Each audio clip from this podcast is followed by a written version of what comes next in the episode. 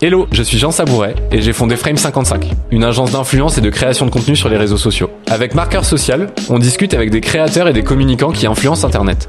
Ensemble, on va comprendre comment ils créent un contenu pertinent et impactant pour leur audience et surtout, ils vont nous partager leurs meilleures techniques pour créer des contenus à succès. Si vous aussi c'est un sujet qui vous intéresse, vous êtes au bon endroit. Bienvenue dans Marqueur Social.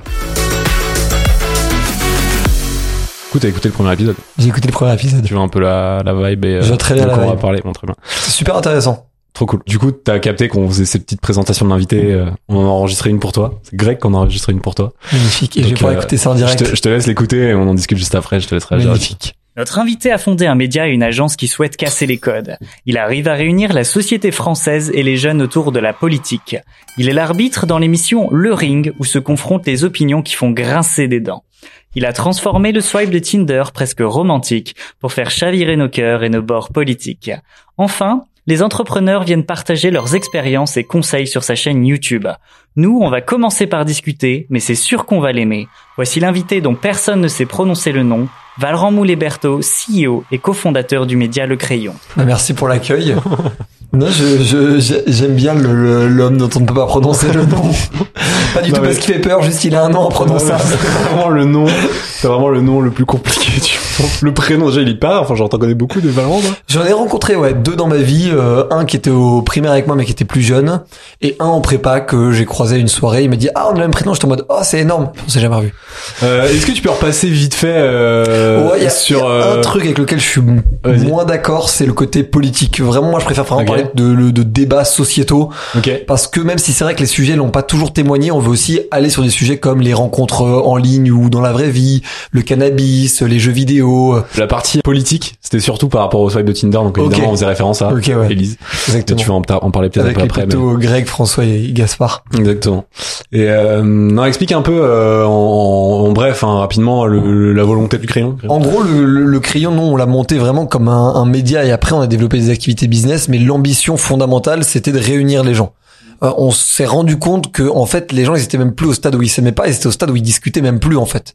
Donc tu sais, nous, en fait, c'est un peu notre, notre tagline, mais on le pense vraiment, c'est bah en fait, avant de pouvoir s'aimer, avant de pouvoir s'apprécier, avant de pouvoir ne serait-ce que vivre ensemble, qui est un terme qu'on utilise beaucoup, faut déjà qu'on commence par discuter. Comme ça, au moins, on sait sur quoi on n'est pas d'accord et on revient un peu aux, aux racines, à la généalogie de ça.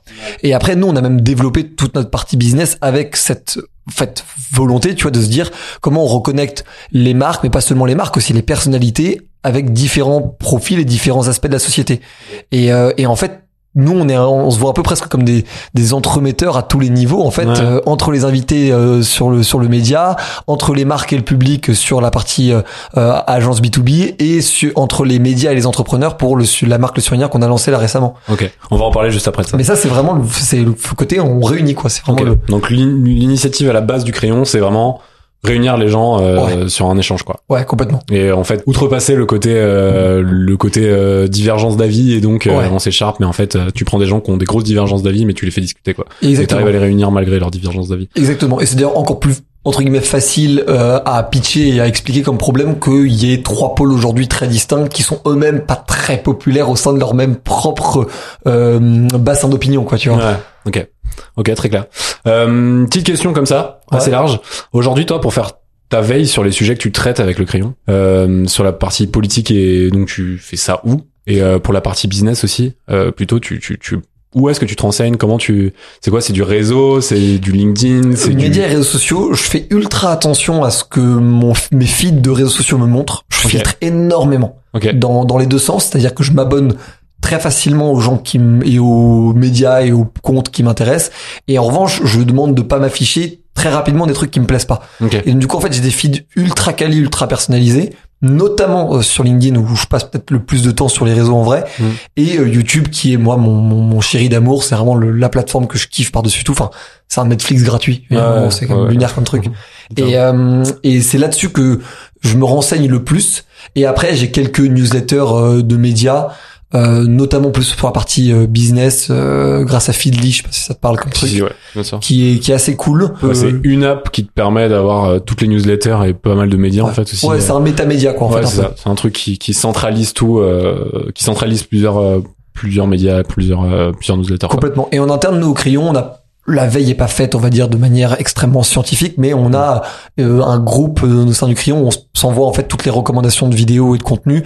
Et là, c'est pas seulement sur des trucs d'actualité, ça va être aussi sur des trucs plus de, je mets des guillemets à ça, mais de développement personnel. Ok. On va genre des vidéos sur euh, la rhétorique, sur la compréhension d'une idéologie politique, sur tel sujet de société qui émerge en ce moment, qu'est-ce que c'est, des vidéos qui viennent des States, qui viennent d'Allemagne, des trucs comme ça, Mhm. tu vois. Et, et évidemment aussi, ça, ça fonctionne avec par défaut les gens avec qui tu t'es associé, qui sont aussi Ouais, tous des gros curieux de ce truc-là, De ouf. et enfin associés ou pas d'ailleurs. hein, mais, euh, Mais même, mais- on a, en fait, on n'a pas du tout les mêmes euh, consommations. En fait, Mm. euh, à la base, Euh, Jules, il est très, il vient de Sciences Po, il est très, du coup, dans cette quelque chose de très sérieux. Il, il consomme très peu de choses qui seraient considérées d'un œil extérieur comme pas sérieux. Ouais.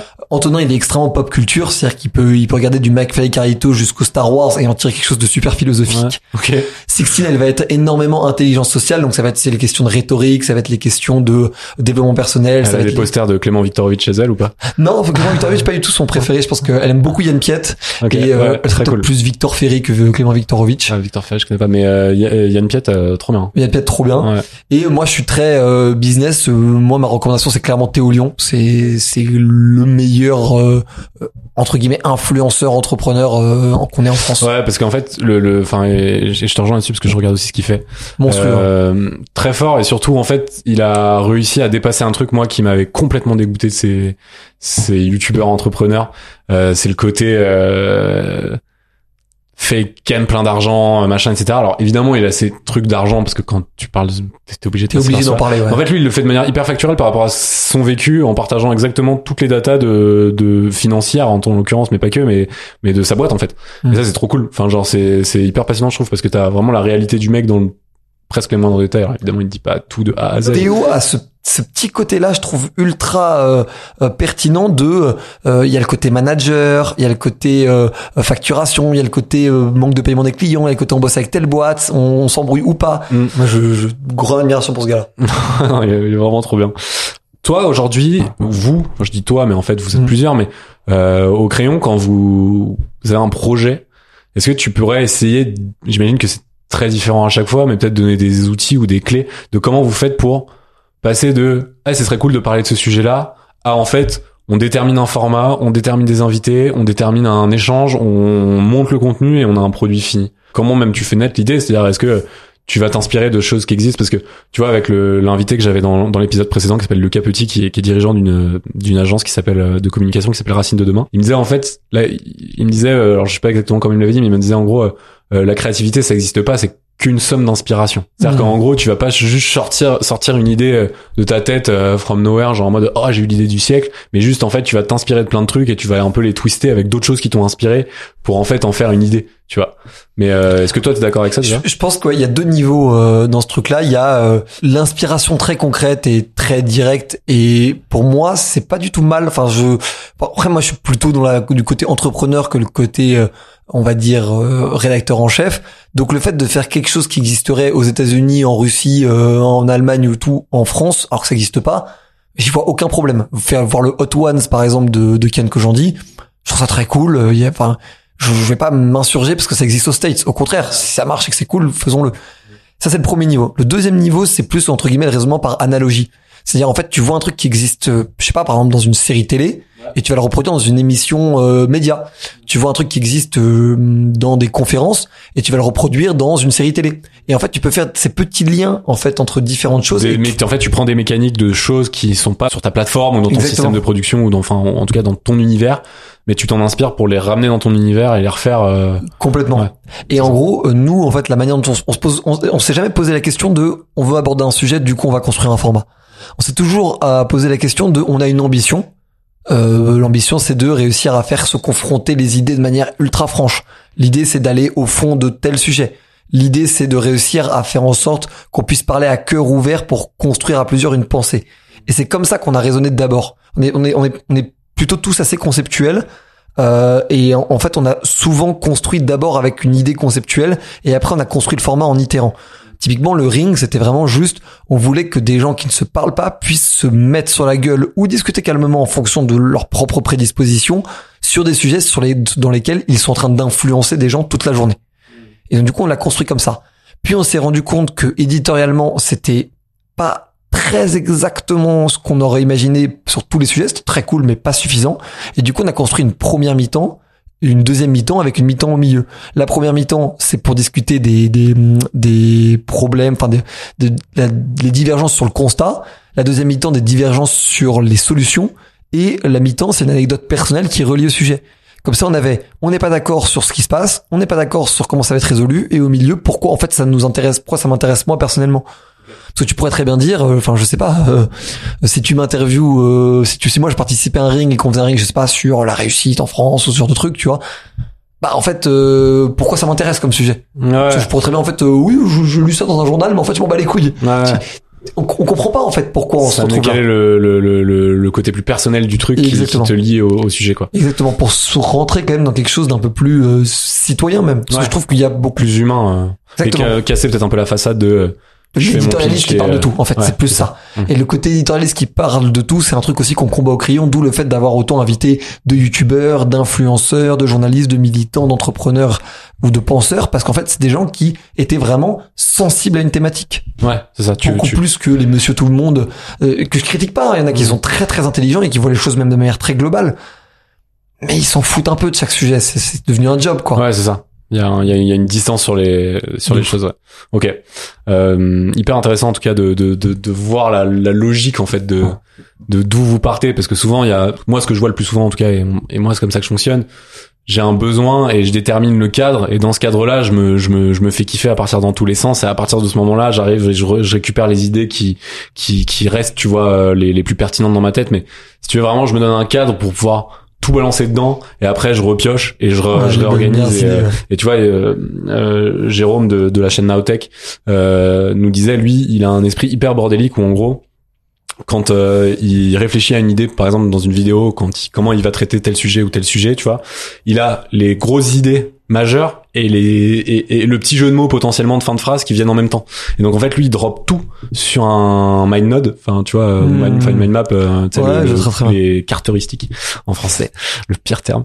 Mais euh, et en fait, il drop tout dessus et après, ça lui permet facilement de la hiérarchiser, tu vois. Parce qu'en plus, lui, il est dyslexique et tout, donc c'est un truc c'est hyper compliqué pour lui. Et en fait, c'est vraiment la solution qu'il a trouvée. et C'est son outil de, c'est son cheat code pour lui, tu vois, pour Mhm. réussir à, à hiérarchiser ses idées. Il y a Elliot Meunier qui a fait un qui a fait un truc assez intéressant. En fait, il s'est construit une espèce de deuxième cerveau numérique en fait. Il crée des héros chaque idée, il les ramifie à d'autres idées et en fait du coup il crée une espèce de map très Iron Man en fait dans, Ouais. dans la logique. Et en fait dès qu'il va aller piocher une idée donc du coup par exemple il va aller sur marqueur social. Ok marqueur social ça me mène vers rapport à l'audience. Rapport à l'audience ok donc du coup rapport à l'audience il y a trois trucs. Il y a la confiance la qualité du contenu la pérennité. Là je vais aller dans la qualité du contenu. Et en fait il peut Ouais. rentrer en embranchement sur un truc quasiment en 4D enfin c'est lunaire Ouais. faudrait que je lui demande les rêves de ce truc là mais c'est super intéressant Ah, ça doit être intéressant à voir. faut que tu l'invites c'est vraiment ah, un- il a plein de trucs à raconter euh, C'est euh, le mec de lycée- c'est le mec de Ouais, 17 ans Ouais, c'est ça. Ok. Ouais. Je vois qu'il s'est déjà entendu dans différents. T'es connu pour ça, Elliot. Ouais, bah c'est vrai que quand t'entends le gars et que tu sais son âge, t'as quand même un Ouais. où tu te dis ah ouais d'accord, c'est Ah impressionnant. non mais c'est sûr, il, fait, il gagne, il gagne plus d'argent que des que des cadres de, de grands groupes euh, à 17 ans. Forcément, ça interpelle. Ah ouais, ça interpelle, mais même au-delà de ça, c'est juste tu même si tu parles même pas de finance avec lui, tu tu, tu l'entends parler, et tu te dis ce mec-là il a 17 ans, c'est chaud, tu vois. Enfin, Ah mais il s'en fout même des finances, je te le dis. Enfin, Ouais. il s'en fout. non mais en fait c'est juste pour, mais la il- maturité, juste même même s'il disait pas des trucs intéressants, tu vois, juste dans la manière de s'exprimer est tellement insane, je trouve, par rapport à, à l'âge du gars, tu vois. Tu te dis, moi, à 17 ans, mec, j'étais en train de, j'étais en train de boire des bières, euh, enfin, ce que je veux dire, découvrir la vie Moi, j'avais monté, j'avais monté une boîte d'événementiel et donc, du coup, ça me permettait de gagner de l'argent en me bourrant la gueule. C'était un, très bon mix des deux. ouais. Tu vas raconter. Tu vas raconter. Vous, aujourd'hui, le, le, le rythme de production du contenu, euh, chez, chez le crayon, c'est quoi, à peu près? On publie, si on compte tout vidéo confondu, donc tout réseau confondu, sachant qu'il y a des vidéos qu'on publie, en fait c'est les mêmes extraits qu'on publie à deux endroits différents. On publie à mon avis une trentaine de vidéos par semaine, tout confondu, une trentaine de contenus on va dire par semaine. Euh, et, euh, et dans ces contenus-là, on va dire qu'il y, a trois sources de production originelle de ces 30 contenus publiés par semaine. Et en fait, c'est juste ces trois sources originelles vont fournir des contenus supplémentaires pour les semaines suivantes. Si on publie un débat de une heure, en fait, dans les une heure, t'as d'innombrables extraits à aller piocher pour les semaines suivantes. Ouais, ok. Que tu vas on- publier sur euh, Insta, Exactement. euh, etc., sur les formats qui s'y prêtent le plus. quoi. Exactement. Le plus possible lié soit à l'actualité, soit à une thématique spécifique sur la journée. Mm. Mais très franchement, parfois, c'est une juste pas, juste on balance un truc qu'on trouve intéressant. Ouais. Et ça, c'est sans compter le fait que tous les quatre, donc euh, Antonin, Sixtine, Jules et moi, on publie sur nos propres canaux euh, de réseaux sociaux. Parce qu'on est du coup tous devenus des un petit niveau, hein, mais Ouais. des, des influenceurs aussi. Jules sur la partie culture euh, et politique, Sixtine sur la partie intelligence sociale, Antonin sur la partie pop culture et réseaux sociaux, et moi sur la partie business entrepreneuriat. Ok. Ouais, toi je te suis, Sixtine aussi je la suis. Euh, Jules je le suis pas encore, mais Antonin non plus, je vais les regarder. Ils, avaient fait- ils, font, ils font des trucs cool et surtout que euh, Jules et, et Sixtine ont trouvé leur euh, truc fondamental le plus tôt. Moi, je l'avais déjà en fait dans le crayon business, mais j'ai juste fait du crayon business en fait mon solo média, sous les Mhm. conseils du du d'un d'un pote et qui m'ont fait, fait débloquer le fait qu'en fait c'était déjà mon solo média, c'est juste que je m'en rendais pas compte. Ouais. Et Anto du coup est en train de, de de faire pivoter légèrement son contenu, mais ça avance bien. Il fait c'est énorme score sur TikTok. Ok. Il fait des tape des millions de vues sur des trucs. sais. Incroyable. Ouais. Et le- la pop culture sur TikTok, ça, ça marche bien. Ouais. Mais euh, t'as parlé d'un truc hyper intéressant et qui est, nous, c'est quelque chose qu'on fait euh, pour certains de nos clients. C'est juste la manière dont tu réexploites un contenu. C'est-à-dire qu'aujourd'hui, je trouve que t'as beaucoup de gens, que ce soit des, des créateurs de contenu ou même des marques, tu vois, quand ils vont produire un contenu, ils disent ah, je vais faire un talk show pour telle plateforme. Mais en fait, ils se rendent pas compte que de cette source globale, tu vois, tu peux si alors il faut il faut le penser et le construire aussi hein, euh, Mm. par rapport à ça, mais tu peux euh, faire en sorte que euh, en fait dans ton format long d'une heure euh, qui va être un échange entre deux personnes potentiellement tu vois euh, tu vas pouvoir extraire des contenus de deux minutes euh, enfin d'une minute pour euh, des reels sur Instagram tu vas pouvoir en extraire des même des idées pour en faire du contenu écrit potentiellement Mhm. sur euh, à l'écrit sur Insta sur LinkedIn où tu veux euh, tu vas pouvoir le repackager ton une heure en euh, 4 fois 15 minutes euh, ou 4 fois une dizaine de minutes parce que tu as du montage donc tu vas forcément couper un peu de tas mais euh, pour faire des, des contenus dédiés sur une thématique si tu vois si tu vas découper en thématique au moment de Mhm. l'enregistrement enfin bref et que en fait produire beaucoup de contenu si tu le fais intelligemment c'est pas si compliqué c'est-à-dire qu'avoir un rythme de publication élevé si tu le fais intelligemment c'est c'est pas facile parce que ça demande quand même beaucoup de travail mais euh, mais en fait ça coûte moins cher que de ça reproduire. Ouais. c'est ça. C'est, euh, c'est, c'est- tu vois, plutôt que, moi, je pense notamment aux, aux créateurs de contenu, aux youtubeurs que je connais, tu vois, qui avaient la strate de, bah, je fais une vidéo, j'ai une idée, je fais la vidéo, et à la fin, bah, je dois retrouver une idée et refaire une vidéo, tu vois. Et en fait, euh, je pense à, à, à Micode, par exemple, qu'on a eu dans le premier épisode, qui euh, expliquait lui que, euh, enfin, je sais pas s'il l'a expliqué dans le premier épisode, mais en tout cas, je le sais, que quand il a sorti Underscore, c'était aussi une méthode pour lui de pouvoir avoir plus de contenu, de pouvoir arroser son Instagram, parce que avant ça, ces vidéos, c'était vraiment genre un gros projet, euh, fallait développer, fallait trouver les idées, fallait creuser les idées, fallait trouver les gens interviewés pour euh, avoir des infos. Enfin bref, c'était colossal pour produire un contenu. Donc gros, grosso modo, sortir une vidéo plus tous les tous les mois, genre même tous les mois, c'était un gros challenge parce qu'il y avait énormément de travail, tu vois. Donc ça, il continue à le faire, mais à côté de ça, il a Underscore du coup Mhm. où il, il a son émission euh, qui est séquencée en chronique et qui lui permet d'avoir une émission d'une heure et demie sur Twitch. Derrière deux, trois VOD sur des sujets bien précis euh, sur YouTube qui sont pensés et vraiment réfléchis pour être pouvoir être packagés sur YouTube avec un, un titre sympa, une miniature sympa, tu vois. Enfin bref, il y a évidemment toute une partie de spontanéité parce que bah ça reste du live et genre euh, c'est Ouais, pas écrit au près, tu vois. Mais je trouve ça hyper intelligent en fait, juste de comment t'organises ton la production de ton contenu pour pouvoir en avoir plusieurs d'un coup et si je peux te donner un dernier exemple nous on, dans, dans, dans des clients qu'on accompagne sur TikTok notamment euh, on a ce sujet là aussi c'est euh, au début on faisait euh, contenu par contenu c'est-à-dire qu'on avait idée contenu idée contenu idée contenu et t'as un moment où, où ça devient hyper euh, lourd de faire ça. Donc, Chronophage, en fait. et, et chronophage aussi. Alors on continue de le faire parce que ça nous permet d'arroser absolument n'importe quoi d'avoir aucune contrainte tu vois. C'est vraiment t'as une idée boum tu le sors. Peut-être tu vas passer un peu plus de temps mais tu peux la tu, tu peux la mettre en œuvre. Et on a à côté de ça genre des sessions de tournage où sur 24 heures euh, enfin sur 24 sur une journée en vrai parce qu'on fait pas 24 heures mais sur de, de, de, de 10h à À 2 19h tu du vois matin. de 10h à 19h on a cadré tous les contenus qu'on voulait faire on a un lieu de tournage ou un cadre de tournage et ça peut être euh, une grande zone tu vois c'est pas forcément genre juste une pièce tu vois mais euh, avec tous les contenus qu'on veut faire on a les différents intervenants on a tout notre planning et en fait on tourne tout sur une journée et ça nous permet de sortir genre 20 contenus en une journée tu vois alors Mhm. derrière il y a beaucoup de taf de post-prod hein. Bien mais sûr. t'en filmes 20 quoi c'est-à-dire que t'en as 20 filmés sur une journée et après il y a tout le taf de post-prod évidemment qui là et prend aussi pas mal de temps mais euh, mais c'est quand même vachement plus efficace et efficient que euh, idée contenu idée contenu tu vois Mais de ouf. Et tu prenais l'exemple de, de, de Micode euh, sur Twitch. Mais en fait, c'est un peu le truc en mode genre, t'as Twitch qui va rediriger, on va dire, quatre parties sur YouTube, qui va en rediriger 8 sur Insta, qui va en rediriger, mettons, 16 sur TikTok. Et en fait, tu peux aller, en fait, dans une espèce de, de canal, en fait, où en fait, t'as la grosse baseline, en fait, tu découpes chaque truc en fonction Mm. du sujet. Mm. Ça, ça doit être pensé en amont, parce que si ça l'est pas, ça peut être maladroit. Mm. Ça fera des scores et ça sera pas mauvais, mais ça peut être maladroitement amené. Là, là, là, ouais, ce que tu dis, et je suis, tu, enfin, je vois où tu vas en venir, et je te coupe, excuse-moi, mais c'est vraiment, chaque plateforme a ses codes.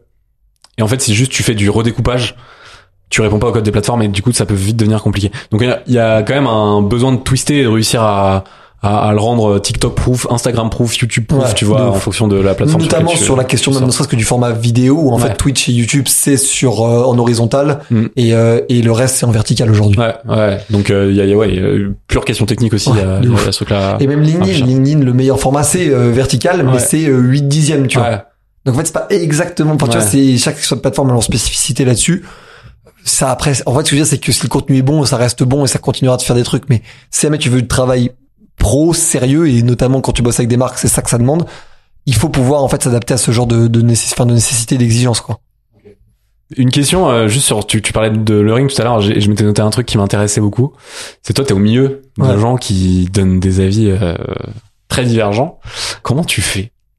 J'adore ça en vrai. rester, tu, tu restes impartial, t'arrives à rester impartial le plus possible du moins parce que Ouais. je pense qu'on est jamais, je sais pas ce que t'en penses, mais je pense qu'on est jamais complètement 100% impartial, tu vois. Mais mais tu fais en sorte que le débat reste intéressant. Je le suis pas dans la vie de tous les jours euh, et j'ai moi-même mon avis perso sur des Ah, choses qui sont dites dans le ring d'un côté ou de l'autre, tu vois. En revanche, j'essaye le plus possible d'être impartial parce qu'en fait, j'essaie le plus possible et je le fais souvent en amont en fait de demander à une dizaine de personnes ce serait peut-être un peu trop, mais on va dire une demi-douzaine de personnes qui sont un peu des gens avec qui j'ai construit mes référentiels politiques et intellectuels avant même que je fasse le crayon. Et en fait, je, leur envoie un message où je les appelle 5 minutes, 10 minutes, et je leur dis que j'ai bossé sur tel truc, que je vais faire tel sujet, et je leur demande ce que eux ils en pensent. Et en fait, je le fais auprès de gens qui vont globalement, ça va d'une droite très dure, en gros Zemmour, jusqu'à une extrême gauche qui t'explique que Mélenchon il est pas d'extrême gauche et il est presque même pas de gauche. Enfin, j'exagère un peu, mais tu vois ce que je veux dire. Et en fait, ça me permet moi de me construire en fait en caisse de résonance avec ces gens-là. Et ces gens qui sont des, des, des amis, des, des connaissances de long terme, des gens avec qui on échange un peu, un peu des, des relations épistolaires, on va dire, euh, pour certains d'entre eux. Et en fait, ça, ça me permet de débarquer dans un débat avec en fait des chambres d'écho totalement différentes. Et donc du coup, ça me permet en fait de pouvoir dire oui, mais toi tu dis ça, mais il y a des gens qui pensent ça, et en fait le il y a des gens qui pensent ça, je vais pouvoir réutiliser ce même il y a des gens qui pensent ça pour un avis totalement différent de ce premier sens du il y a des gens qui pensent Mais ça. ça, tu t'impliques pas personnellement en fait dans ton avis. C'est-à-dire que tu vas récolter des avis à droite à gauche qui te Exactement. permettent derrière d'en avoir qui sont pas forcément les tiens, mais qui te permettent de, de les avancer et de challenger ces gens-là sur des avis qui sont pas forcément les tiens, mais qui permettent de, de, de générer une discussion qui est intéressante en fait. Complètement. Et autant je trouve qu'il y a des choses à redire sur TPMP et Hanouna, Mm. autant là-dessus je trouve que sur ce côté, j'ai plein de gens qui pensent que je trouve qu'il est exceptionnel. Ouais. Parce que réellement, les gens de quasi tous bords, s'ils ont déjà regardé une émission, au moins une séquence suffisamment longue de 15-20 minutes, ils voient que c'est vraiment, il a sa cheville au corps de faire en sorte que toutes les, les critiques, toutes les interrogations qu'on se poserait sur un sujet soient posées. Hmm. Et Il qu'elle soit est- pas juste anglais euh, Exactement. il est devenu une référence là-dedans et je Mm. pense que c'est un peu de bon ton de taper sur lui parce que euh, ça rit très fort et ça fait des blagues toutes les 30 secondes. Ouais, bah, il y a eu des trucs border aussi, machin, il y a etc. plein de trucs border, tout ce que Voilà, non, mais pas le sujet, Moi, je suis pas là pour valider le, le Ouais. mec euh, de A à Z. Je m'en fous, c'est même pas mon sujet. Mm. C'est pour dire que il est devenu super bon là-dessus. Mm. C'est c'est super agréable de regarder Hanouna quand on n'a pas d'avis sur une question. Mm. Ça l'est beaucoup plus que beaucoup d'autres d'autres chaînes où en vrai CNews ou des, des ou des chaînes comme France Inter, on a quand même l'impression qu'on nous vend une opinion. Très Ouais. franchement. Et, et ça, Sans jamais te la vendre factuellement. sans jamais te la vendre factuellement, bien sûr. Et d'ailleurs, aucun des deux vont te dire qu'ils sont en train de te vendre Ouais. quelque chose. Et c'est un peu dommage, je trouve, parce que c'est tout à fait ok d'avoir un média de droite ou un média de gauche, et c'est même y compris ok d'avoir un média de gauche sur le service public. Mhm. En revanche, je pense que c'est sain de prévenir les gens que c'est une orientation. Parce que quand on parle dans les médias, que ce soit pour CNews ou, ou, ou France Inter, les gens disent oui, mais bon, les gens savent. Ouais, mais non, précise-le, c'est Mhm. important. Parce que nous, on se bat comme des, comme des, comme des, des petits, des petits diables un peu euh, tout- toute la semaine et on, on a bossé comme des dingues depuis trois ans, enfin un peu moins de trois ans, pour justement avoir une exigence à ce niveau-là irréprochable. Ça fait chier que du coup des gens le revendiquent alors que on est tous ouvertement pas d'accord, quoi, tu vois. Ok. Ok. Hyper intéressant. Mais hyper compliqué parce qu'en même temps, Ouais. en fait, par la nature des gens que t'invites, ou juste par le nombre de contenus, tu vois, pour avoir un truc impartial, il faudrait compter chaque seconde. Bien chaque, sûr. tu vois, c'est impossible, factuellement, d'être complètement impartial. Non, mais nous, on dit, on dit neutre parce qu'en fait, ça provoque du débat. Ouais. Donc en vrai, ça m'amuse beaucoup parce que c'est presque un truc un peu euh, qui ouais, ouais. c'est un peu un running gag qui s'auto-entretient. C'est-à-dire qu'en fait, tu vas contester notre neutralité en débattant avec nous. Donc en fait, t'accomplis notre mission en faisant ça. Euh, Ce qui énerve beaucoup certaines personnes. Mais du coup, le, le vrai terme, c'est transpartisan. Et après, euh, ça, les gens feront avec euh, ce qu'ils veulent. Et puis si les gens veulent une définition, c'est-à-dire qui ne privilégie pas euh, quelconque bord, quoi. Ok. Euh, je change complètement de, Ouais, de, de- sujet. T'as ta chaîne euh, sur l'entrepreneuriat aussi. Ouais. Est-ce que t'as as défini un angle pour parler de tout ça? Ou en fait tu prends les trucs qui te viennent et, et vu que c'est un truc qui te passionne, de toute façon ça va. C'est- une vraie, c'est une vraie question en vrai parce que c'est un truc où je me suis beaucoup posé la question en fait parce que moi-même j'étais en pleine quête d'identité entrepreneuriale en fait. J'ai eu un moment où je savais plus trop quel entrepreneur j'étais. Je savais plus si j'étais une espèce de de de, de bébé Cyril Hanouna, c'est-à-dire une espèce de grande incarnation média qui fait du business euh, en, en planqué. Si j'étais l'inverse, c'est-à-dire en mode genre quelqu'un qui fait du business à ciel ouvert et qui d'un autre côté anime en plus des émissions parce qu'il kiffe ça, mais c'est aussi son business. Si jamais j'étais un entrepreneur très bootstrap, euh, culture de la guerre, si j'étais un entrepreneur très impact, euh, culture de de, de, de du changement sociétal et tout. Et j'ai un peu été tous les quatre en même temps en fait à différents moments de, de mon parcours. Et je eu vraiment eu un vrai questionnement. Aujourd'hui, je pense avoir trouvé en tout cas une, une piste de réflexion. C'est je suis quelqu'un qui apprend en fait. Et je suis là pour que les gens puissent apprendre euh, avec moi de ce que moi j'en retiens. Donc là où Théo, euh, par- l'exemple de Théo parce que c'est en fait quasiment le seul qui est réellement dans le entre guillemets dans le même contenu que moi sur Ouais. l'entrepreneuriat, tu vois. Hmm. Enfin moi j'en vois pas d'autres en France. Il y en a euh, de Il y en a, recommand- il y en a- c'est sûr qu'il y en a. recommandez-les moi. Mais quand je dis qu'il y en a pas, c'est multiplateforme. Parce que Ok. c'est mais c'est juste LinkedIn. LinkedIn, il y en a Hmm. des, des- Oui, des- alors, des LinkedIn, dizaines et il est très très bon. Ouais. Je pense à Benoît Ducrot, euh, mec de Skelesia, euh, bête de boss. Euh, Théo, il a ce truc que, que je trouve très passionnant de euh, build in public très premier degré et en gros euh, info sur ce que lui fait et donc leçons qu'on peut en tirer. Je trouvais qu'il y avait pas beaucoup de leçons qui étaient pas pertinentes par le par le crayon parce que c'était très spécifique aux activités qu'on menait et le côté média et figure publique qu'on a sur laquelle Théo insiste pas tant que ça en fait. Lui, il insiste pas sur le fait qu'il a beaucoup d'abonnés sur les réseaux sociaux aussi parce que je pense qu'il il l'utilise pas comme un levier énorme. Nous, c'est un truc qu'on utilise comme des leviers énormes en vrai. Moi, je, je vais faire un truc euh, peut- peut-être que le podcast sera publié d'ici là, mais je j'anime une conférence à à, à Vivatech. Je, je suis on a même j'ai même construit une session en partenariat avec Vivatech. La seule raison à ça, c'est parce que je suis médiatique. Donc je peux pas prendre ça comme un point d'ancrage et en faire une leçon pour les gens. Ça serait de une injuste, ça serait complètement du flex pour du flex, et en plus, ça n'apporterait peu de valeur. Donc en fait, je suis plus en train de me de de- d'essayer de, documenter mes réflexions et les conseils que j'en prends en fait. Je vais plus essayer de me dire et le contenu comme ça est en train de plus en plus arriver parce que je suis en train de le produire aussi, de, de me poser la question en fait. J'ai énormément agi dans les leçons que j'ai apprises de l'entrepreneuriat, de grands entrepreneurs aux petits entrepreneurs, tu vois, à tous les niveaux. Quelles sont les meilleures leçons que j'en ai tirées Quelles sont celles qui m'ont été utiles. Et du coup, plutôt le faire dans le sens de presque une espèce de de de, de, de passeur de messages en fait, de passeur de conseils en mode genre euh, espèce de petit hacker en fait. Ouais. Ouais, j'ai testé tel truc, je vous le recommande ou je vous le recommande pas en fait. Hmm, ok. Et donc du coup, par exemple, pouvoir euh, analyser une pub et dire pourquoi je la trouve excellente ou nulle à chier, euh, pouvoir analyser un business model et trouver pourquoi je le trouve brillant ou risqué, ou dans quel cadre il s'applique ce business model. Prendre l'exemple d'un entrepreneur, pourquoi son branding est bon ou à l'inverse, il est dangereux à long terme. Et est-ce que t'as une, si on parle plus de storytelling, juste vraiment dans Ouais. le storytelling sur euh, peut-être la partie vidéo, tu vois, de, de, de- du sujet business, mais dans la manière dont tu racontes ton histoire, tu vois, dont tu donnes ce Ouais, conseil ça- ou tu ça, tu oui, ça, oui. En gros, ça, tu moi- le réfléchis beaucoup. Ouais, ça je le réfléchis beaucoup. Et en gros, moi, l'histoire que je veux raconter, c'est on peut devenir la plus grande génération d'entrepreneurs de ce pays. Et on peut même, je vais même plus loin, on peut même devenir la plus grande génération d'entrepreneurs d'Europe. Enfin, pas les Européens forcément, mais la France peut devenir la plus grande génération de- d'entrepreneurs en Europe. Euh, parce que moi, je le vois et je passe ma journée à en rencontrer. Il y a des gens archi brillants dans ce pays. Et il y a des gros manquements pour accompagner ces gens brillants. Parce qu'il y a des gens brillants qui font peu d'entrepreneuriat ou qui s'y mettent mais ils ont du mal. Et il y a des gens très brillants mais qui sont complètement hors des radars importants. Et je prends un exemple euh, qui m'a l'air assez symbolique, mais c'est le Lin- LinkedIn for Creators, tu vois, dans lequel je suis. Je suis entré dans le programme de créateur parce que le euh, mec euh, qui s'en occupe, qui s'appelle Raphaël Jérémias, très sympa d'ailleurs, il kiffait mon contenu et du coup il m'a foutu de- dedans. Il y a des créateurs sur LinkedIn qui sont probablement meilleurs que moi qui sont pas dedans. Et je dis pas que j'ai un syndrome de l'imposteur par rapport à ça. Moi, je suis très content de ce que je publie et ça crée de la valeur et tant mieux. Je dis juste que moi, mon job, c'est de faire en sorte qu'il y ait tous les gens vraiment importants dans ce LinkedIn for Creators et de faire ça à tous les niveaux tout le temps. Que les personnes qui euh, ont un potentiel aient les meilleurs conseils. Que les personnes qui méritent de la, de la lumière aient la plus grosse lumière possible sur eux. Et ainsi de suite, en fait. Je suis presque presque plus en fait on va dire le le le, le, la, la, la béquille le point d'appui de de, de, de, de l'entrepreneuriat en France parce que enfin de, à, de- à notre génération parce que j'ai l'impression que en fait on peut faire de grandes choses mais il faut faut les faire quoi en fait elles sont pas faites non plus tu vois Carrément.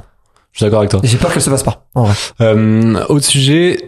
Est-ce que aujourd'hui euh, sur le crayon ou peu, importe le réseau Ouais. duquel tu fais partie en vrai, hein, on prend le truc au, au sens très large, est-ce que tu as un sentiment que tu dois être dans un équilibre entre ce que vous voulez profondément faire et ce que peut attendre l'audience par rapport à ce qui a pu marcher? C'est-à-dire que tu sais parfois tu peux te retrouver alors je sais pas si c'est votre cas mais tu peux te retrouver dans une mécanique quand tu es un créateur de contenu où tu as abordé plusieurs thématiques ou plusieurs sujets ou, ou de manière différente et il y a un truc qui marche vraiment bien et t'es un peu en mode bon pour que ça marche faut que je fasse ça mais en même temps ce que je kiffe faire c'est pas forcément tout le temps ça donc tu vois il y a il y a un, parfois il y a un peu une dualité entre ce que toi tu kiffes faire et ce que l'audience kiffe voir par rapport à, à ton contenu est-ce que vous avez vous, vous Ouais. êtes déjà retrouvé dans cette problématique là selon toi ou pas? Ouais, ouais, surtout parce que je pense que les, les commentaires qu'il y a sur le crayon sont pas les plus symboliques de ce qu'est euh, la typologie de la chaîne.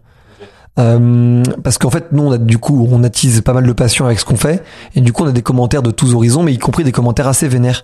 Et c'est marrant parce que à l'inverse, la majorité des gens qui me contactent, et quand je dis la majorité des gens qui me contactent, en vrai, hein, je suis contacté euh, des dizaines de fois par jour, si tu comptes tous les réseaux confondus. Et là, juste à titre perso, donc je compte même pas Sextine Julanto, l'équipe, la boîte mail et tout. On est ultra sollicité pour le business, certes, mais aussi par les gens de l'audience. Et là, pour le coup, la donne est plutôt tout autre. Elle est plutôt sur des gens qui sont en quête de curiosité, qui sont en quête de, de, de- en fait, un peu de chemin intellectuel, tu vois.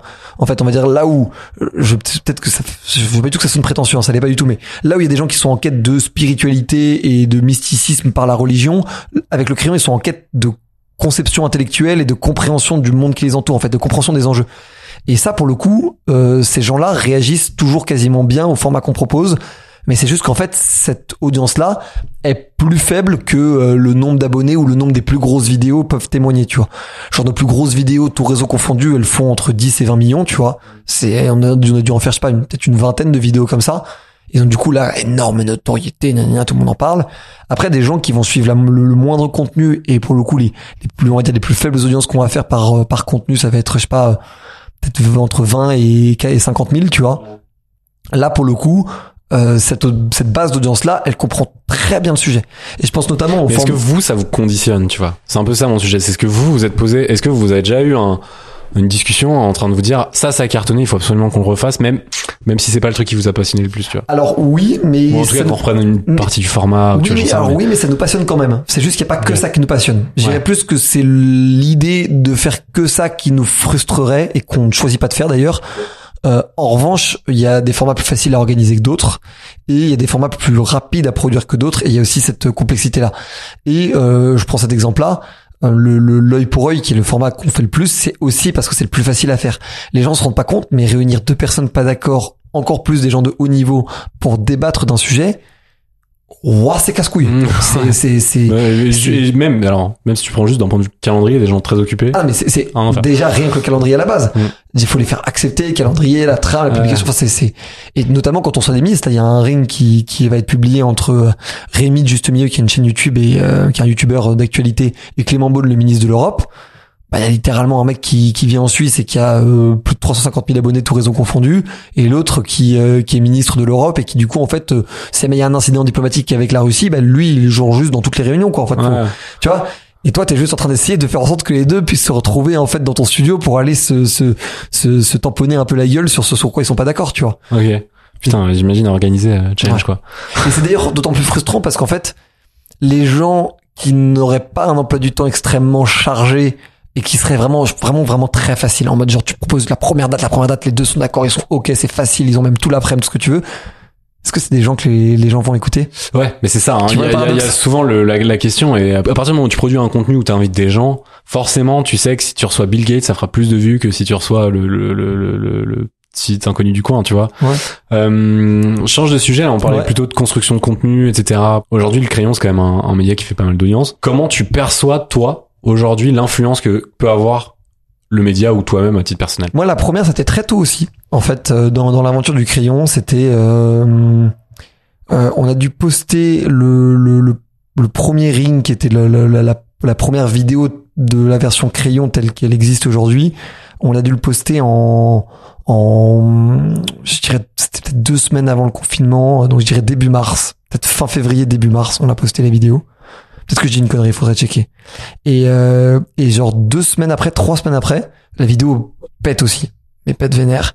Et, euh, et la semaine d'après, j'ai un pote qui m'envoie un message en me disant c'est énorme. non, même pas un pote, le petit frère d'un pote qui m'envoie c'est énorme gros euh, par message Facebook, c'est énorme gros. Euh, moi, je suivais Julien Rochdy et je me suis rendu compte que mes potes meufs suivaient Louise Aubery, tu vois. Ok. My Better Self. Ok. Et là, j'étais en mode genre oh fuck, tu vois. Ouais. Oh merde, c'est énorme. On a littéralement provoqué la compréhension de deux groupes de potes, enfin de deux- d'un groupe de potes où en fait les mecs mataient Julien Rochdy, les meufs mataient Bad Better Self. Les meufs savaient pas que les mecs mataient Julien Rochdy, les mecs savaient pas que les meufs mataient Bad Better Self. Ok. Et donc on a créé cette espèce de truc de tiens, c'est un peu comme les Spider-Man qui se matent en mode genre Ouais. ah tiens toi aussi, tu vois. Le fameux même. Et oui, ils étaient réunis sous notre bannière en mode genre le débat, ce que tu veux, en débattant de qui avait gagné, qui avait les meilleurs arguments, c'était quoi qui le, était le légitime. sujet si c'est pas indiscret, C'était féminisme. Ok. Et en gros, lui, en gros, euh, Julien Rochdy, c'est, euh, on va dire, c'est un ancien du, du, c'est un ancien porte-parole du, de, attends, c'est un ancien président des jeunes du Front National et qui est devenu euh, écrivain, euh, youtubeur, un peu penseur moderne, tu vois. Euh, aux États-Unis, on dirait que c'est un conférencier. Ouais. Tu vois le Ok. délire. Bon, tu peux le dire en France aussi, hein, ça. Oui, mais sauf que C'est moins, c'est moins utilisé en France. Ouais, c'est moins Ouais, utilisé. Ça fait très euh, technocrate quoi les conférenciers. C'est pas du tout trop son style. Et euh, My Better Self, c'est une influenceuse, euh, une des, une des top influenceuses sur le féminisme et le body positive. Qui est, et les deux sont des gens très smart. Et en fait, on s'est, bah, du coup, grâce à ça, ils se sont rendus compte qu'en fait, ces audiences-là parlaient littéralement à deux, à des gens qui étaient potes entre eux, quoi. Tu vois. Ouais. Ce qui, ce qui me paraît logique en fait. Moi, c'est ce que j'ai toujours cru. Et puis les gens voyaient ça de loin, ils se rendaient pas compte. Et donc là, je me suis rendu compte de ça. Après, il y a eu le confinement et coronavirus, tout ce que tu veux, donc c'était plus, c'était plus difficile. Puis on a fait un événement à la Sorbonne avec euh, Néo, Origine, Gaspard et nous. Tu vois, organisé par nous, mais on était, on était organisateurs et speakers en même temps. types qui aiment bien se mettre en quand, tu non, vois. ouais, quand tu veux trouver ton endroit pour pour pour, pour speak, euh, t'es obligé de. Enfin, Ouais, tu crées, personne t'invite au début, tu fais bon, bah, je vais créer moi-même. Ah mais ça c'est euh, totalement de notre philosophie et euh, et du coup nous qui mobilisions parce qu'en fait ça a été repartagé gentiment par tout le monde mais c'était surtout nous qui en partagé et puis là euh, ça le comble euh, en grand amphi de la Sorbonne euh, les gens qui ont trop kiffé en mode genre c'est incroyable c'est quand la prochaine et tout et j'étais en mode ok et puis les gens euh, enfin je, je connaissais personnellement peut-être euh, un cinquième un sixième des gens qui étaient là tu vois Ouais. j'étais en mode ok tu vois, ça- Donc là, ça- ouais, ça commence on à. va faire bouger des gens euh, Ouais. à la Sorbonne, un- en plus un, vendre, un vendredi, je crois, genre à 19h30 ou 20h, tu vois, genre littéralement Pire le truc, ouais, littéralement l'horaire auquel moi, peut-être à titre perso, je serais pas allé, tu vois. Je serais allé me boire des bières avec des potes, tu vois. Bon, du coup, on a bu des bières après, mais tu vois ce que je veux dire. Et là, j'étais vraiment en mode, ok, ça fait plaisir. Idée. Ok. Donc c'est ça la première fois que tu, tu machin. Et est-ce J'ai que tu te rends compte que il y a au- aujourd'hui maintenant que c'est peut-être ça fait peut-être un peu plus longtemps euh, qu'il y a des gens que vous faites évoluer sur des avis. Enfin tu vois t'as des témoignages de gens qui se disent ok j'avais un avis là-dessus mon avis il a évolué parce que j'ai regardé ce truc là ou en tout cas ou, ou je l'ai tempéré ou je l'ai changé ou je l'ai enfin je l'ai nuancé j'en sais rien mais euh, du coup Ouais. Le En- contenu en, a une influence, En en gros, en gros, on a eu, euh, j'en ai eu énormément. Euh, euh, et les deux retours que j'ai le plus, c'est en gros des gens qui étaient très très très à droite et qui sont passés de très à droite à toujours à droite, mais euh, beaucoup plus technophiles, beaucoup plus ancrés dans la modernité, beaucoup plus à jouer avec la modernité pour leur propre message. Et à l'inverse, pour les gens plutôt à gauche, c'est des gens qui en fait ont compris que euh, leur leader d'opinion était faillible en fait comme absolument n'importe quel être humain et que du coup en fait boire les paroles d'une pureté militante de quelqu'un de gauche bah, c'est un peu dangereux parce qu'en fait déjà peut-être que la personne n'applique pas à 100% pour elle-même parce que c'est trop dur et de deux peut-être que c'est pas juste sain pour sa propre vie d'appliquer ce genre de principe de Mhm. A à Z c'est hyper intéressant comme euh, comme point de vue euh, là-dessus carrément. Euh, on, on passe complètement à un autre Ouais, sujet. sûr. On se refait un drop sur un autre sujet. Euh, on a une petite euh, routine dans, dans le podcast qu'on aime bien. C'est on prend un, un élément, alors souvent un peu corrélé à- au, au sujet de l'invité, mais on, on prend un élément d'une campagne de communication qui est sortie ouais et, et- et qui a, fait Ouais, un peu de bruit en général, et on en discute.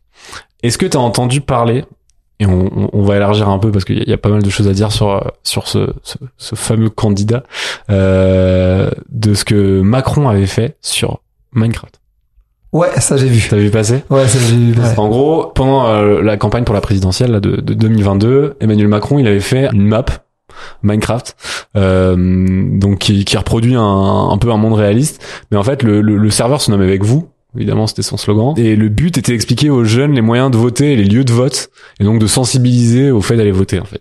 Mais Mhm. évidemment, euh, c'est c'est- c'est- c'est fait par Macron, etc. machin, et il utilise tous les codes du jeu, pardon, pas tous les codes, mais certains codes du jeu, d'avoir des Easter eggs sur la map euh, pour pouvoir euh, trouver Ouais, des, références, ça a été fait machin. par des gens qui connaissent le jeu hein. Ouais, clairement. Qu'est-ce que t'en penses toi de ce genre de campagne, tu vois? Est-ce que tu trouves ça pertinent, genre décorrélé de la vie politique encore une fois. Mmh, bien Euh, sûr. c'est est-ce que tu trouves ça pertinent à faire?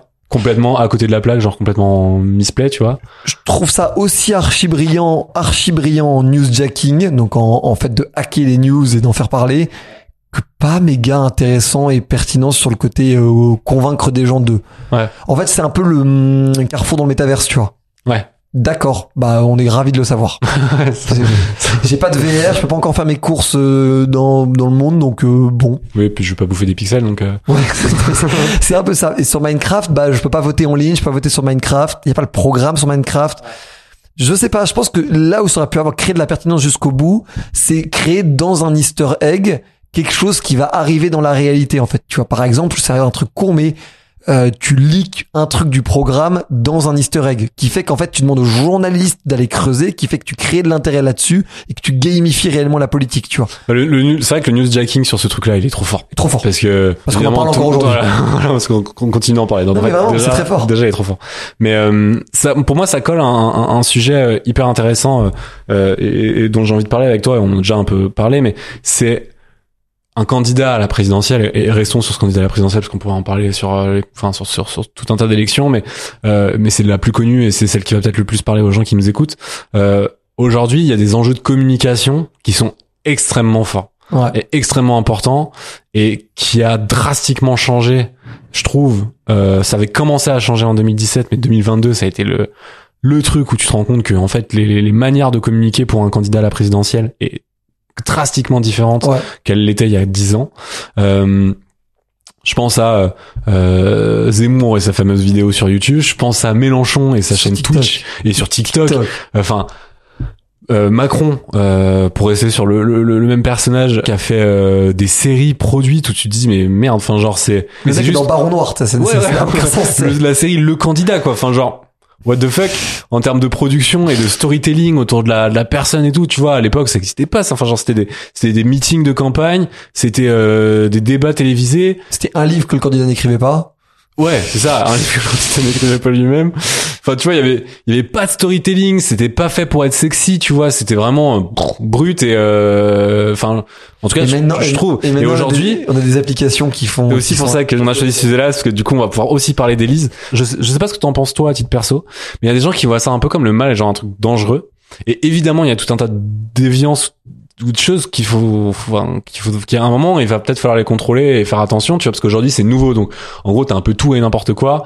Euh, t'en as qui le font, t'en as qui le font très bien, t'en as qui le font très mal. Enfin, genre t'as des trucs qui ont été catastrophiques sur ces, ces néo-médias, enfin ces néo-plateformes en fait, euh, Ouais. euh, YouTube, euh, Twitch, TikTok, etc. Où oh, t'as eu des trucs lunairement nuls et des trucs lunairement géniaux, tu vois. Encore une fois, vraiment, je sors la vie politique de ce truc-là. juste, Est-ce que TikTok. est-ce que ça, ça a marché ou pas? Ouais, Valérie Pécresse sur TikTok, mais ridicule, tu vois. Je trouve en termes de pertinence, encore une fois, c'est pas une question d'avis politique. Je, vraiment, je, j'insiste là-dessus je et, je sais que toi, tu vas le traiter comme ça, mais pour les moi, gens je qui trouve nous que les écoutent, sont qu'il n'y a pas d'avis politique. En fait. Moi, je trouve que les coms sont, toutes celles que tu as citées sont méga pertinentes. Mm. Enfin, méga pertinentes dans le sens où elles sont réussies. Ouais, c'est ça. ça En fait fait, elles ont, kiffer. elles ont fait réagir, en tout cas. Moi, que ça soit, je dis, que ça soit euh, Mélenchon, euh, Macron ou Zemmour, les, les, les, les trois, ont, je trouve, fait une campagne en termes de communication vraiment stylée. C'est vraiment le mot. Genre, euh, genre il y a du contenu, il y a des trucs intéressants à mater, c'est drôle, c'est prenant, c'est touchant, on a envie d'y croire, t'es embarqué, tu vois.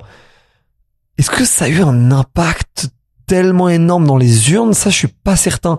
Donc, en Ouais, gros, ça, c'est dur à quantifier. le, le, le ROI en vue et en notoriété 20 sur 20, aucun souci.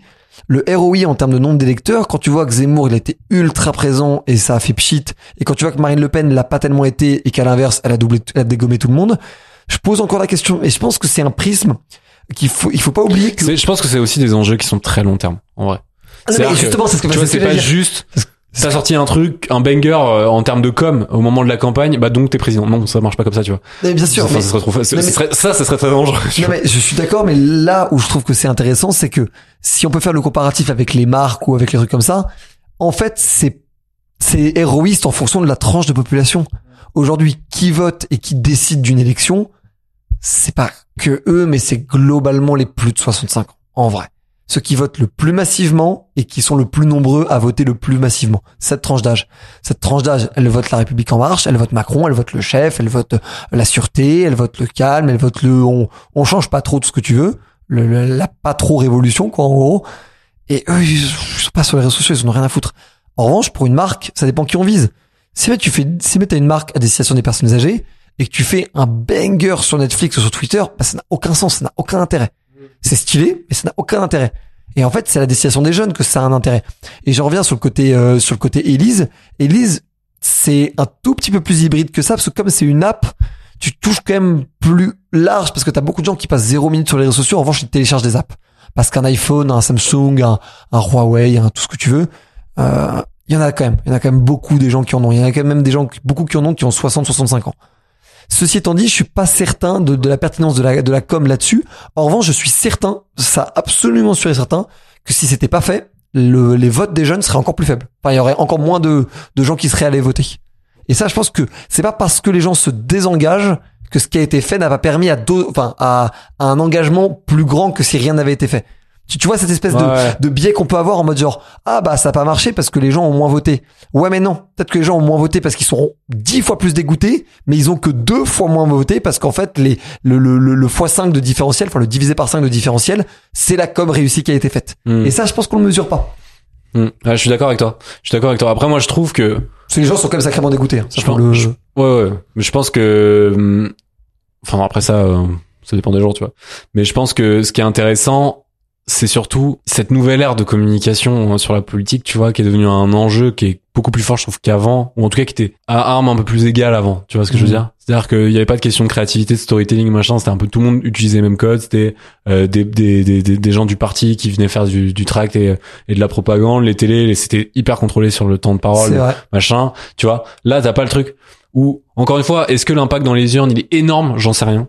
Mais clairement, tu peux retenir, enfin, tu vois, je pense à, à, à politique un peu peut-être moins, là, on n'est plus dans les présidentielles, mais euh, le JB Djebari sur, euh, sur TikTok. Enfin, tu vois, Ah mais le, le improbable et incroyable, quoi. La vidéo, euh, je- Il est trop fort. Paolo Dybala où il est dans un avion, j'étais en mode genre mais qu'est-ce qu'est-ce qu'est-ce- qu'est-ce que the fuck? Ouais.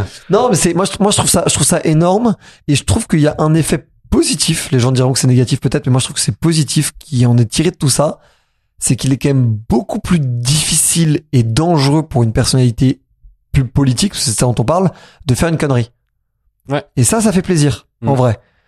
Ils, ça les empêche pas d'en faire, il y en a beaucoup. Ouais, et puis ça, ça Mais un, un La République, c'est moi, tu le payes très très très cher aujourd'hui. Ouais, Tu le payes beaucoup moins cher il y a 20 ans. ouais, clair. Un Jean-Vincent Placé, peut-être ça te parle pas, ça te parlera Non. pas, mais un Jean-Vincent Placé qui euh, qui se pisse dessus dans un resto, si je me souviens bien, et qui du coup demande au serveur de se foutre en caleçon pour pouvoir prendre le fut du serveur, et qui fait ça en l'humiliant et en le traitant de merde. Enfin, je- j'exagère complètement l'histoire, mais tu vois, l'histoire. tu vois le délire? C'était à quelle période, ça? C'était euh, Hollande euh, 2013, je crois. Et, euh, et quand ils réfléchissent, ça en 2022, mais dans- mort. mais t'étais mort. Mais déjà à l'époque, il était bien mort, mais là aujourd'hui, t'es t'es bien mort, bien mort, tu vois. Ouais. Et je trouve ça un peu positif, pas pour tout le monde, pas pour le citoyen lambda, même pas pour la star lambda, pour le politique.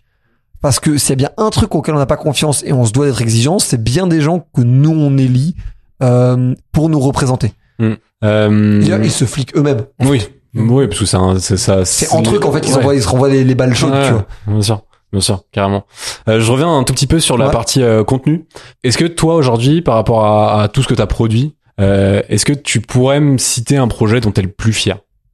Tu vois, est-ce qu'on t'en a un qui ressort un peu du lot où tu te dis celui-là quand même c'est un truc euh, et c'est pas forcément une question de succès d'audience? En vrai, c'est le TEDx que j'ai fait. euh, j'en ai fait deux des TEDx et j'en ai fait le premier que j'ai fait, je l'ai fait en freestyle. Je n'ai rien préparé, je n'ai pas écrit une seule ligne. J'ai débarqué sur scène, j'avais aucune foutue idée de ce que j'allais dire. Et en vrai, j'ai tout découpé. J'étais, euh, je sais pas, c'était dans la forme de ma vie. J'étais, euh, non mais j'étais, j'étais, j'étais dans le flow. En fait, je réalisais pas ce qui se passait, tu vois. Et euh, je me, je, je suis quand même bien flippé euh, les 10 minutes avant de monter sur scène. Pour être très franc, j'étais en mode, mais en fait, j'ai quand même rien prévu, Mhm. réellement, tu vois. Et, euh, et c'était un challenge que m'avait fixé Anto. Et j'en suis très fier parce que j'en suis sorti ultra grandi en termes de confiance en Le challenge moi. c'était de le faire sans le préparer? Exactement, c'est de le faire en freestyle. Euh, en gros, parce qu'en fait, je devais dire en fait les ce que l'école ne vous apprend pas. Et en fait, ce que je voulais apprendre aux gens, c'est que euh, rien n'est grave. Euh, en gros, j'avais j'avais j'avais trois leçons. Je pourrais même pas te le refaire du coup parce que j'étais en freestyle, mais euh, c'était les choses sont pas si graves que ça en mode genre prenez des risques. Deuxième chose, c'était euh, deuxième deuxième grande idée, c'était euh, euh, euh, vous ne savez, enfin apprenez les, enfin apprenez des trucs qui vous concernent vous plutôt que des trucs qui concernent l'extérieur parce que en fait, on- si on vous retire tout, il vous reste vous. Donc apprenez des choses qui vous convainquent, qui apprenez des, ben, développer des choses directement liées à vous plutôt que liées à l'extérieur. l'égoïsme euh, culturel, moi j'avais Exact, ça. oui, exactement. Les- L'égoïsme limite de dev perso. Et le dernier, ça devait être un truc du style, euh, euh, je sais pas, je sais plus, je sais plus, mec, je sais plus en fait. J'espère que la vidéo sortira. J'ai plus de nouvelles du TEDx. J'espère qu'elle sortira. Putain, j'espère vraiment qu'ils ont cette vidéo. C'est complètement insane. Et, euh, et, et c'était incroyable, tu vois, comme truc. Je, suis- je suis rentré, je suis rentré à Paris le soir même, c'était en, c'était à Rouen. Et, et je suis allé voir Anto, j'étais en- je sais même pas quoi dire, en fait. Je suis moi-même choqué, en fait, de ce que je viens de faire. En fait, je suis, et, et, et j'expliquais ça aux gens, et j'expliquais ça en plus. J'ai toujours ce, ce, ce, ce petit côté-là un peu insupportable de, plus le, plus je suis fier du truc, plus je l'explique avec grand calme et grande humilité, tu sais. Ouais, Vraiment un truc d'enfoiré. qui peut être un peu agaçant. Ouais, complètement. Ouais. Et de- du coup, je le disais, et les gens étaient, étaient mindfuck, et j'ai vraiment senti que là, je touchais à quelque chose qui était terrorisant pour les gens, en fait. Ouais. Et c'est là que j'ai mesuré, en fait, à quel point les gens étaient terrorisés de parler en public. Pour moi, un truc, moi, je, Ça, c'est un truc, c'est, c'est, t'en Ouais. parles même comme ton unfair advantage. c'est- ouais, moi, je suis un tribun depuis que j'ai l'âge de, de- depuis que j'ai l'âge de, de, de, je sais pas, de 10, 11 ans, tu vois. Ouais. Je créais des révoltes en cours quand le prof faisait une interro surprise qui était pas prévue, enfin, des trucs comme ça, tu vois. Mais ça aussi. loin, c'est vraiment allé loin. Genre, il on a vraiment fait sauter des trucs grâce à mes révoltes de tribun, tu vois. Et du coup, tu m'as parlé de ta, ton contenu dont t'es le plus fier. Est-ce qu'il y en a un aujourd'hui où tu te dis, celui-là, si je l'avais pas fait, je m'en porterais vachement mieux, tu vois? Alors, peut-être pas. Vachement mieux, je sais pas, mais en tout cas, Mais, on a fait, mais on un a truc fait- où tu dis, putain, ça, ça a été a- une merde et genre vraiment, on aurait dû éviter, quoi. on a fait, on a fait un Et débat. pourquoi, euh, en fait, aussi, surtout On a fait un débat avec Camille Etienne et un, et un climato-sceptique. Je pense qu'il est vraiment climato-sceptique. Genre, c'est pas une insulte que de le dire. Et c'était un peu con. Parce que mettre un peu, euh, renvoyer dos à dos, euh, quelqu'un qui croit dans la crise climatique, quelqu'un qui croit pas dans la crise climatique, je suis pas à l'aise, en fait, tu vois, en vrai. J'aime l'idée que on débatte avec des climato-sceptiques. Genre, j'aime vraiment cette idée-là. Mais c'était mal fait. Et en plus, le côté militante porte-parole de Camille Etienne plutôt que scientifique a appuyé ceux qui ne voulaient pas y croire à dire ouais mais elle en fait c'est juste une militante. Ce qui, ce qui oh, elle pas juste une militante mais c'est vrai elle est plutôt militante et porte-parole que scientifique mais un scientifique il aurait dit la même chose que Camille. tu sais. Il l'aurait peut-être dit avec euh, plus de termes techniques ou ou plus de euh, je sais pas de pragmatisme, moins d'envolée lyrique ou tout ce que tu veux mais il aurait dit la même chose, tu vois. Et là, je me suis, là, franchement, je me suis senti un peu con. Et Camille nous en a un peu voulu, je crois. Euh, je pense pas eu trop de news d'elle. Mais je comprends, je la blâme pas. Je pense que ça ça l'a cassé, lui a cassé les couilles, tu vois, de se dire, je me, je me bats comme une dingue pour faire avancer des causes, et puis derrière, on me fout un type qui, on me fout un type qui en a rien à foutre et qui me dit juste non, ça existe pas, tu vois. Ouais. Je comprends que ce soit un peu erreur. Ça, Donc, il y ça, avait pas trop de ça, construction dans le débat. Il y avait pas, en fait, il y avait pas spécialement de débat, quoi. Exactement. C'était, le débat était un peu éteint par le choix des invités, quoi. Mais non, parce qu'il y avait du débat. C'est juste Ouais. que le, le- c'est juste que le mec était un peu en mode genre, euh, il était pas en mode calmez-vous madame, il était en mode on va reprendre les choses dans l'ordre. Il était en mode oui mais mec, euh, gros, au bout d'un moment juste, il y a genre quatre rapports du GIEC à lire avant que tu nous parles de, de ce que toi tu penses. Euh, Ouais. Merci, tu vois. Hmm. Ok, hyper intéressant. On a une question de fin. Ouais. Euh, qui est la question qu'on pose à tout le monde. Donc, si t'as écouté euh, le premier épisode jusqu'à la fin qui est, qui est sorti, tu, tu, tu l'as c'est peut-être. Le podcast c'est écrit, euh, enfin, s'appelle marqueur social, pardon, euh, parce que nous, pour nous, notre définition de marqueur social, c'est un acte créatif qui lie un créateur à sa communauté. Et donc, pour toi, c'est quoi la dernière chose que t'as fait, dit ou filmé potentiellement, ou, enfin, tu vois. globalement dans, dans tout ce que tu peux produire qui a vraiment marqué les gens tu vois le truc qui le marqueur social, c'est un peu le truc qui te qualifie, c'est-à-dire euh, le truc où les gens se disent ah euh, Valorant ou même tu peux répondre pour le crayon, Ouais. c'est le média qui ah tu vois. Et c'est le truc que les gens gardent en tête. C'est un peu le le banger que t'as sorti euh, qui a fait du bruit, tu vois. En vrai, c'est le débat entre Tan- Tanguy David et Rémi, et Rémi Goubert, Ouais. qui est, qui est pas si récemment que ça. Je crois que ça date d'il y a un mois, un mois et demi peut-être. Ouais. C'était juste avant les élections, un Ouais. mois, un mois et demi. Et, et on a Est-ce fait. que tu peux expliquer un peu pourquoi et- En gros, on a fait un débat entre Tanguy David, donc qui est euh, euh, un, un militant de reconquête euh, qui en fait se trouve être noir, tu vois. Et donc du coup, ça a créé beaucoup de remous parce que comment on peut être noir, être pour Zemmour et tout le tintouin. Et Rémi Goubert, qui est un membre du Parti socialiste. Et ça, pour le coup, nous, on était contents de le faire. Puis ça fait de très très bonnes audiences, donc euh, tant mieux, tu vois, par rapport à ça. Et sur la partie peut-être plus business, je fais une interview de, euh, de Thibault Louis, qui est un des plus gros influenceurs LinkedIn. Et ce mec est brillant en fait. Je trouve qu'il a, il a totalement euh, redéfini, en tout cas publiquement, les codes de, de, de ce qu'est un freelance ou un solopreneur. Et je trouve que c'est un truc dont beaucoup pourront pourraient s'inspirer. Euh, et donc on revient à la logique de conseil que je veux transmettre. Beaucoup peuvent s'en inspirer s'ils se sentent pas de créer une boîte de A à Z comme toi ou moi avec des équipes, des bureaux, des gros clients, des des trucs qui peuvent devenir un peu une usine à gaz quoi. ouais exactement. Juste, euh, en, freelance quoi. Enfin, Ouais. le, le- Ou- le solopreneur, moi je préfère Ouais, le terme Exactement. solopreneur. Parce que pour moi, en gros, freelance, c'est quand t'es en dessous du, quand t'es en dessous de, de- des 33 000 de l'auto-entrepreneur, quoi. En gros. Carrément, merci beaucoup mec en tout cas d'être venu Bah, avec échanger. plaisir, Jean. Encore une fois, on a fait bien plus long que ce qu'on voulait, mais euh, c'est pas grave, c'est la vie. Euh, merci Ah à oui, Grégoire aussi de- de- de- d'avoir préparé l'épisode. hein, Merci Greg, merci pour la presse. et, euh, et qui a fait la petite intro aussi, qui a enregistré un L'homme dont, on- dont ne peut pas prononcer le nom. Le mec fait pas du tout peur, en fait. Juste son trop compliqué. Mais euh, merci beaucoup encore une fois alors. Trop cool. Avec grand plaisir, merci Jean. Merci d'avoir écouté ce podcast. S'il vous a plu, je vous invite à laisser une note de 5 étoiles. N'hésitez pas à écouter les épisodes précédents. À bientôt dans Marqueur Social.